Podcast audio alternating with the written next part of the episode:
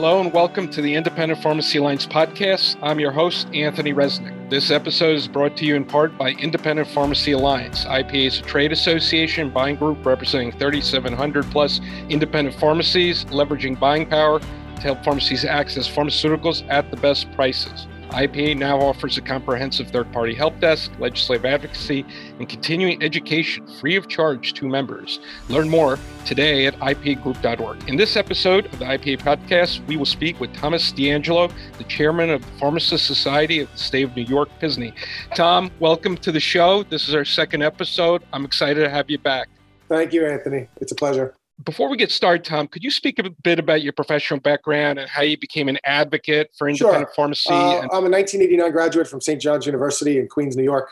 I went directly into home care right out of school, also a retail home infusion, compounding. Became an advocate back in the 90s when I realized that the PBMs were going to be a major problem for us. I did not truly get involved with PISNY until about eight years ago when I saw that the writing was on the wall and that the independent pharmacy was going to be extinct very shortly. And that's when I put my efforts into helping the uh, organization and, and trying to at least bring my ideas to it.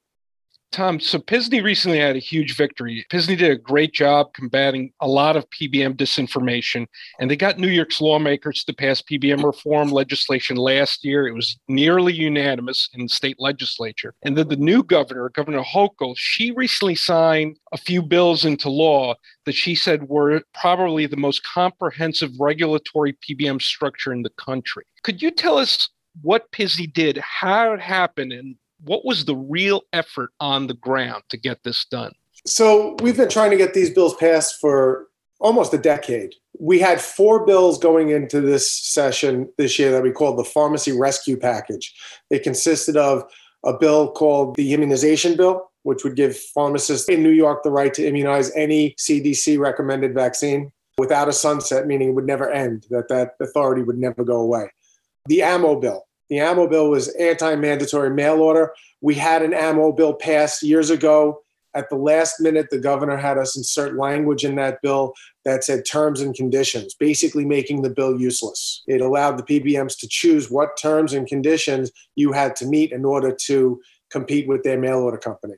We had another bill, the PBM bill, which was the big bill, basically licensing and registering PBMs, which, as everyone knows who listens to this podcast, PBMs are the only unlicensed, they're unregulated entity in the healthcare industry. Everybody else is regulated strongly by licensure. They have to be registered. They fall under obligatory duty to take care of their patients. The PBMs have none of that. And the other bill was a fee for service bill, which would force the PBMs to pay us at the fee for service Medicaid rate in New York State, which is NADAC plus $10.08 for a prescription. All four of those bills constituted the rescue package. All four bills take the process is we have to come up with there's a problem. We need a bill. We need legislation to help us. The for service bill kind of came in on the back end because it was originally in the budget and then it was carved out of the budget in April when the budget was enacted because people were worried about what was going to happen with the 340B entities. So we made this bill and said, at least pay us the way we should get paid. What we have to do, though, is we have to now find somebody who's willing to champion that bill in both the House and the Senate. So we have to go find somebody who's aware of the situation, understands it. These things are very difficult for some people to understand. Fortunately, we've been educating our legislators for nearly a decade, and they've been there for us and they understand it now. So it's not as heavy a lift as it was, but it's still a heavy lift. They have to put their name on this bill, they have to get support from both houses and then they have to get that bill voted on and passed. So we managed to get all four bills voted on and passed nearly unanimously in both houses, which is unheard of, especially in New York State. Now we have these bills passed, but they still have to get signed by the governor, explaining why these bills are so important. Constant phone calls. And people have to understand in the meantime, she's getting the calls from the other side they're lobbying just as hard. Oh my God, you can't sign these bills. You do. Nobody will ever get a prescription for the rest of their lives and under $100,000. Everyone's going to die. And, and that's basically what they do. You know, it's, it's chicken little with them. The sky is always falling. And we have to counteract that and say, no, here's the evidence. This is what's really happening in all the other states that have implemented these bills. This is how it's actually working out. It's not falling. The sky is fine. They have a lot of people on their payroll. They have a lot of money. They can do a lot of campaign contributing to get their word out. So it's an uphill battle every step of the way. We got those bills passed. One of the biggest things that helped us was, believe it or not, COVID 19, the pandemic. Because when people saw how far pharmacies went to help in their neighborhoods, how important the independent pharmacy was, it made a world of difference. And they realized we could never have gotten this vaccination program off the ground without these pharmacies. We could never have done the testing that we did without these pharmacies. And we used that to our leverage. We, we had a lot of articles in every paper, we had billboards, we had radio interviews, and it all bared fruit. And she signed those bills. New Year's Eve, she signed that bill. I was having a New Year's Eve party. I was still getting phone calls at eight o'clock at night. We need to get on the phone right now. We have to explain what this piece means. We have to explain why this is important. We have to explain why this can't be taken out. And we did. And we, we were in constant conversation with her staff. And she finally ended up signing the bill. And at the last minute, there were some chapter amendments. And we got involved at that point, even to make sure that the language in those chapter amendments was beneficial to us because we did not want to see the same ammo situation with terms and conditions ruining the bill. And it was tremendous. Do you think that one of the key reason you got these bills signed into law, or one of them was that Governor Cuomo is no longer in office and you have a new governor in who was able to take a, let's say, more fresh perspective on the issue and more honest look at the issue? Absolutely. You know, we thank the governor for signing these bills, and she did listen to us. And I know she does have the interest of the constituents in the state in heart. So that was important. You know, we all know Andrew Cuomo, everything came to light at the end there the pay to play, the type of person he really was, what he did. And so even though he would come out and say, We're going to help you, we want to help you, we want to do this, we always knew where his bread was buttered. And we always knew that he would never betray them. I mean, even his lieutenant governor, DeRosa, there, I believe her father is the head lobbyist for Express Scripts. Wow, that's really interesting. I didn't know yeah, that. So we know wow. where the information was coming from. So it's kind of all in the family. Yeah, right? yeah. So even though he was saying to us, I'm going to help you, I'm going to help you, we know on the other side in his ear, he had somebody who was complete opposite. So Sure. Now we know one of the main reasons why he may have not signed those bills when they came before him all those years One of ago. my suspicions, I can't prove sure. it, but it, it is something that I always thought was quite uh, possible. I think it's a pretty good suspicion. I think that could probably sway something this big. I want to bring up something you said, which I thought was interesting. COVID 19 really helped pass these bills. And one of the things that I've been hearing all over and over again is that COVID 19 has really helped pharmacies show what they can do as a medical profession for people. And now the pharmacy profession was on full display in front of the entire country. This is something I guess the PBMs never thought in their worst nightmare would happen is that the pharmacy profession would have an unfiltered view in front of everybody in the country, including the politicians, and they couldn't spin it any other way. Pharmacy is an integral service. Expand on that a little bit more. Did you see a light go on with the legislators and governor's staff saying, you know what? They're doing all this mitigation work, all this patient care work on COVID 19. Maybe there's something to this. Well, pharmacies never shut down. You know, even my our retail store, we never shut our stores down. Doctors' offices were closing left and right. You couldn't go to an infusion center. You couldn't get an elective surgery of any kind. I mean, you couldn't get a colonoscopy if you needed one. It was everything was shut down. The only people that really never shut down were the hospitals with the nurses and the pharmacies. They stayed open. Many of us got sick. Many of us got COVID, dealt with it. And before we even knew COVID was a thing here, a lot of my pharmacy colleagues were describing being ill. And that all came out as soon as testing became available. We got to the governor, Governor Cuomo at the time, and we said, look, you have a fantastic opportunity right now to get testing done at every independent pharmacy in this state. Every pharmacy can do this. You could be the guy who gets testing really off the ground. And we did. And, you know, I remember buying these tests knowing full well we had no way. First, we had to apply for a, a LSL, which is a limited service laboratory license, because pharmacists were not allowed to do that. So we were granted by executive order the ability to do that. We did it. We had no way of billing these products because we never billed medically for a product before. We always billed by NDC code. So there was no codes to bill for these things. We took it on anyway. Many of us were testing with no money, getting paid nothing, just to make sure that we did what we said we could do. And basically ate that bill. We did figure out down the road that there are ways to that we had to charge cash in some cases, that we had to bill insurance companies in some cases, but we figured out a way to do it. And that was with zero prep. You know, we got this up and running in no time. The vaccine, yeah, we, we did flu vaccines, but we weren't already authorized to do COVID vaccines because it's not a CDC recommended vaccine, and New York is behind the eight ball on that. So they had to give us an executive order for that as well. And even with that, we got the executive order. We managed to start setting up vaccine clinics, have people walking in. I reconfigured an entire office I had just so people could come in and get vaccinated and get out the door. We were able to do tens of thousands of vaccines very rapidly, you know, no problem.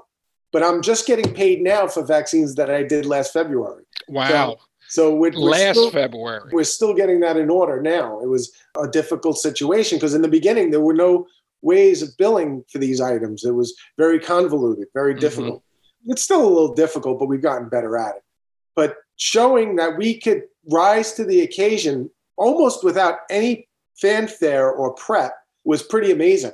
And we use that. We use that every step of the way. Say, hey, look, look what we did. Look how far we got this program going. And did it on our own backs because we're really not even getting paid yet. Whereas the PBMs, they already had contracts with the federal government to get stuff for free and set it up. They had no worry about getting paid for anything. They were going to get money from the federal government right off the bat for vaccines, for testing. We know that for a fact. I mean, look what just happened with Walgreens getting a, a deal to buy tests at, at a low price, but had to keep the price down for 90 days. Now the 90 days is up and they want to jack up the price, and everyone's yelling at them that they're gouging. And you know, we never even got that opportunity. Everything we buy is regular wholesale, if not more, because it's coming from a secondary source. So, Tom, now that you have these laws passed in New York, and just some of the features, I'll name some of the features of the law. PBMs have to now become licensed in the state of New York. They have to be more transparent about the money they get from drug companies, and they have to provide pharmacies an appeals process to resolve disputes when they're underpaid.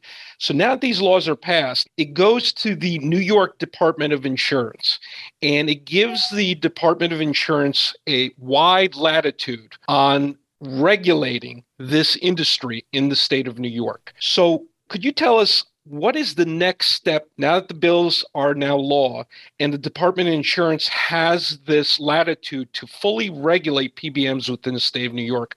What are you looking to achieve in this next round with the Department of, of Insurance? So it's actually the Department of Financial Services or DFS that has regulation over them. So we've had conversations with the DFS in the past. They understand what's going on. I think they were pretty happy to get this bill passed. Now they have to, the charge of regulating.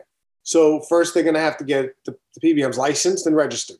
Then they have to figure out what kind of penalties are going to inflict on them if they're not behaving themselves. Of course, they're not going to take this lying down, right? There's going to be a lawsuit. They're definitely going to fight this. So bill. you think they're going to sue? Oh, three Fortune 10 companies. How much money mm-hmm. do they have? Are they going to lose right now? Do you think they're not going to sue? I wow. think I'd be extremely surprised if they don't.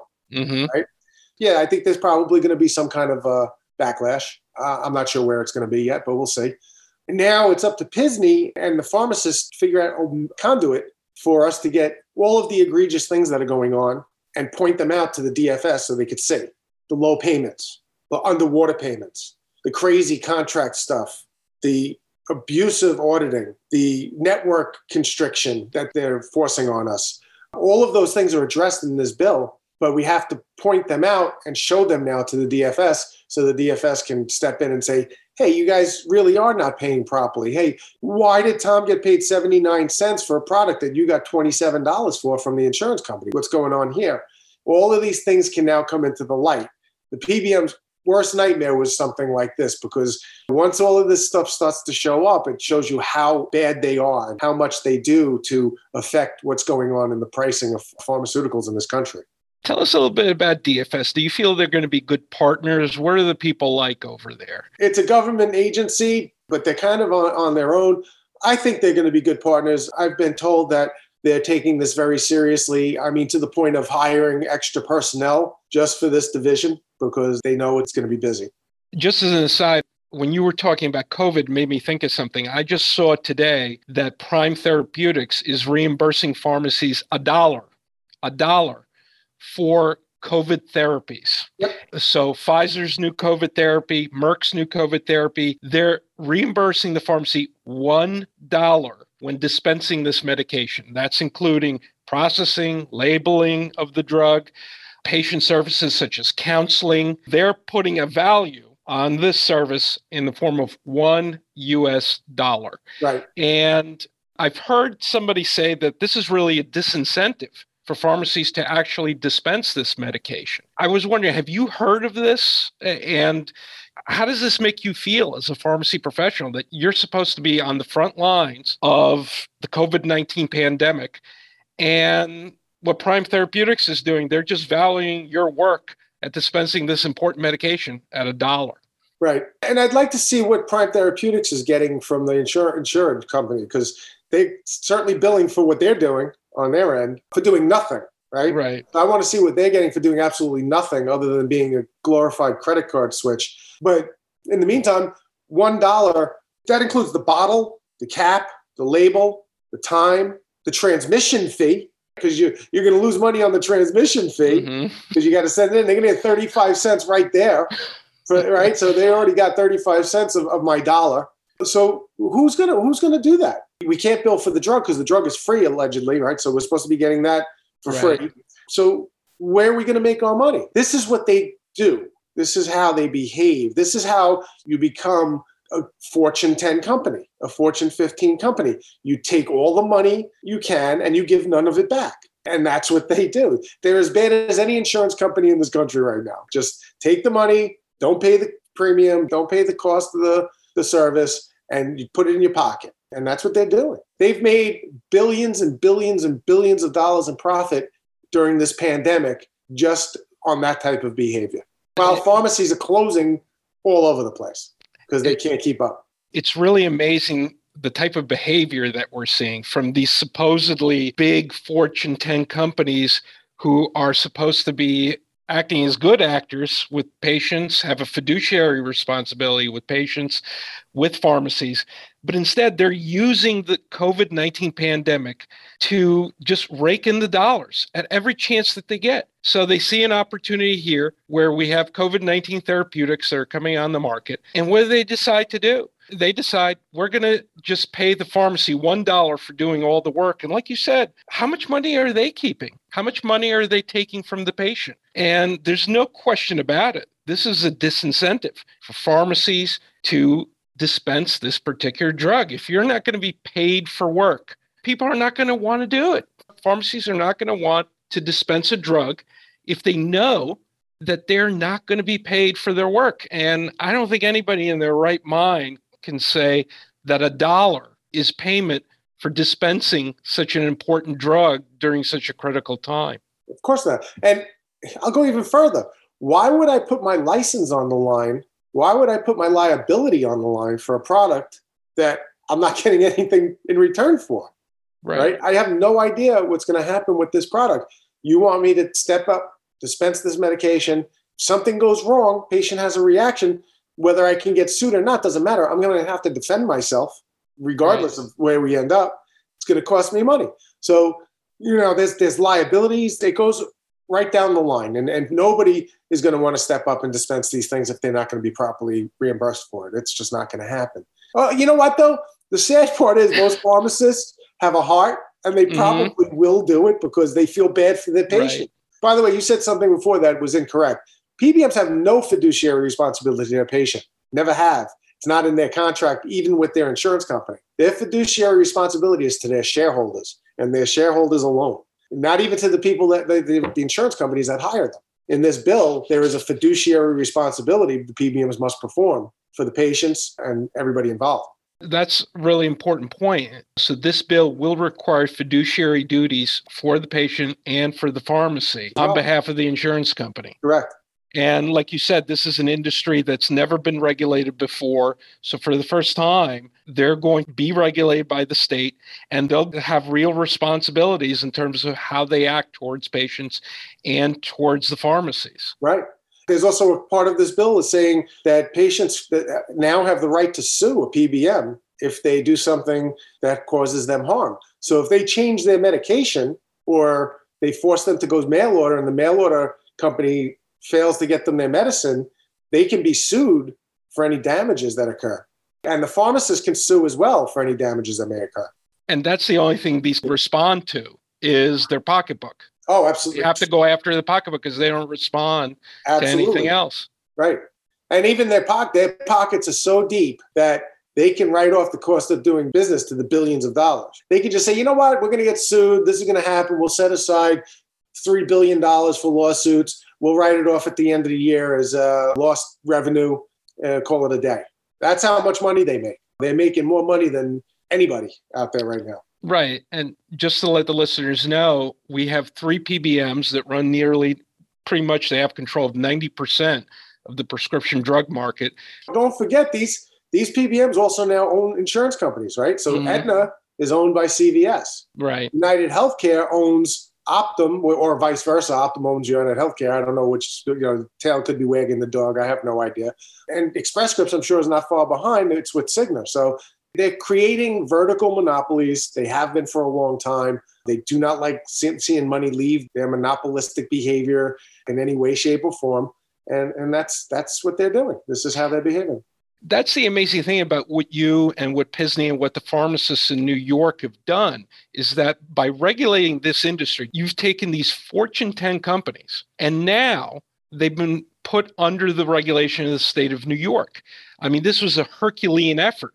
Really, it's like these three companies, they've all vertically integrated and they're worth billions upon billions of dollars. But it's the pharmacists in New York who got together and showed that can be done. If people want to get together, they can overcome these monumental companies to get real change.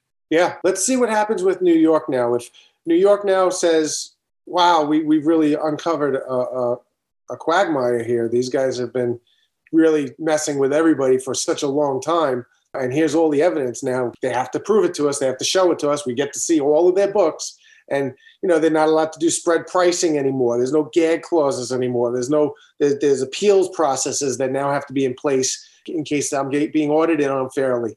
You know all of these things are in this bill. It allows mm-hmm. us to delve into their behavior. And i think when they when all is said and done they're going to realize how bad their behavior was. The next obstacle for us obviously is going to be the DIR disaster but that's that's a federal issue and that's that's going to have to be done you know on a more widespread note and, Tom, now that we're going into this phase where it's the regulatory process and the state has to figure out how these companies are going to be regulated, how they're going to hold their feet to the fire and make them responsible or be more responsive to patients and to pharmacies, what would you tell the pharmacists out there and the pharmacy owners who are listening? What do you want them to know in terms of if they want to get involved, knowing that this is not the end of the story? and they want to get involved, what should they do? Well, the first thing they should do, if they're not a member of Pisney right now in New York State, join Pisney. Pisney is the pharmacy society for the state of New York for all pharmacists. Doesn't matter if you're independent pharmacy or not. Any pharmacist should join Pisney. We're actually working now on the rules that these chains are imposing on some of these pharmacists as far as their quotas that they have to hit. We're trying to go after that now because we see what's going on around the country where pharmacists are walking off the job. They're closing stores down. Right. I was just reading today there was a store, pharmacists hadn't been in there in four days. Patients can't get their medications. See, it's a CVS, I believe. The patients are trying to call CVS. They're being told they're being referred to the CVS headquarters. CVS, they're on hold for eight hours, getting right. no answer.